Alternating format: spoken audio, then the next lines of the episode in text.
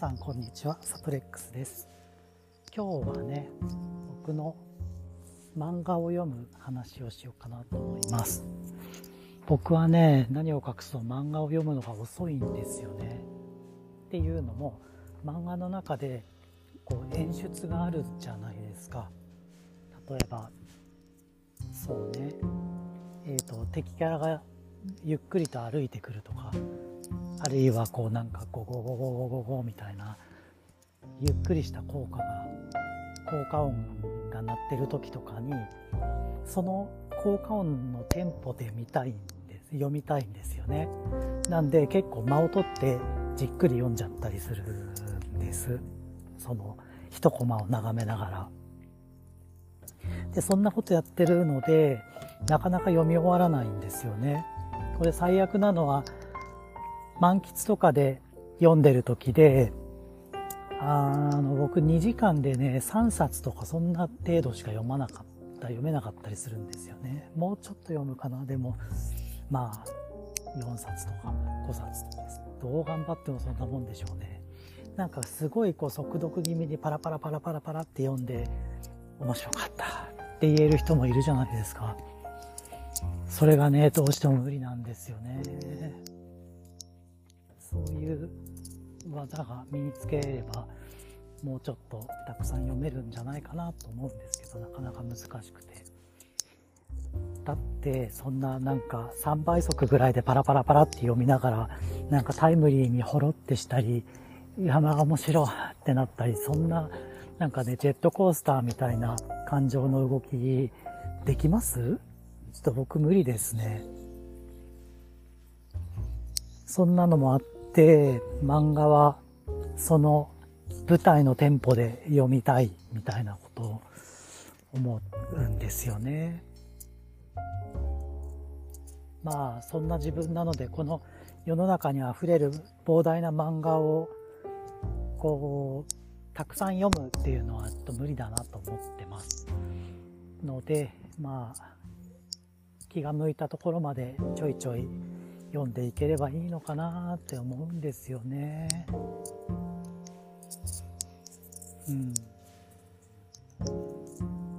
僕が子供の頃ね、少年ジャンプの全盛期だったりとか、まあ、誰でも知ってる有名な漫画たちを、その、雑誌で読んできたんですけど、そうね。なんかね、途中でいまいちよくわかんなくなってきちゃうっていうことが僕はありましたね。まあ、例えば有名どころで行くと北斗の剣とか、途中まではすげえ興奮して読んでるんですけど、なんかね、後半になってきてだんだんよくわからんなってなってきて、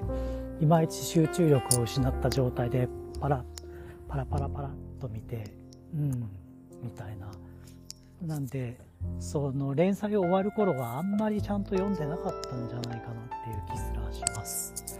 まあそれでもね、あんまり飛ばして読んじゃうみたいなことはしてなかった気がするんですけど、それでもね、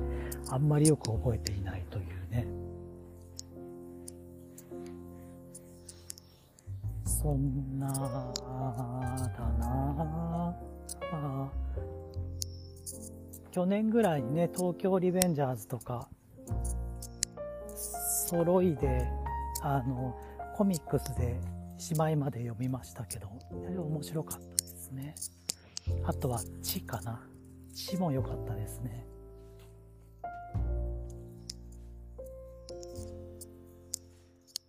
うん、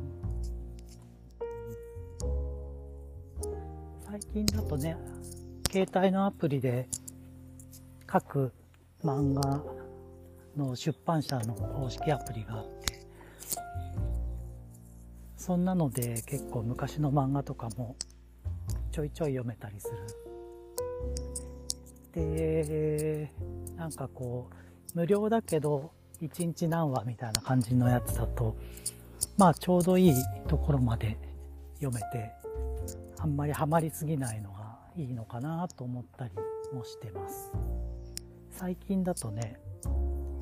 なんでだっけ？なんかあれですね、ろくでなしブルースっていう昔のヤンキー漫画ですね。子供の頃リアルタイムで読んでたのですけど、これもねあんまり筋を途中から覚えてなくなっちゃったのであの新鮮な気持ちで一から読み直してます。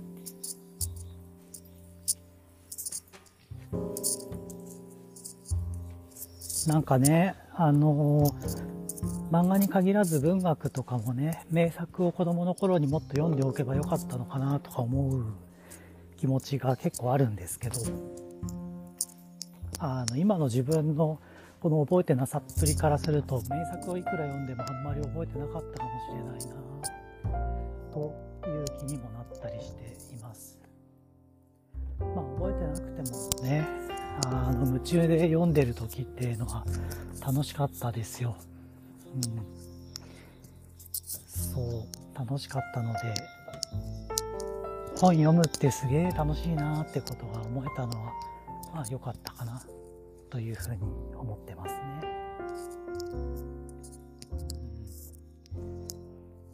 まあそんなところかな。まあとにかく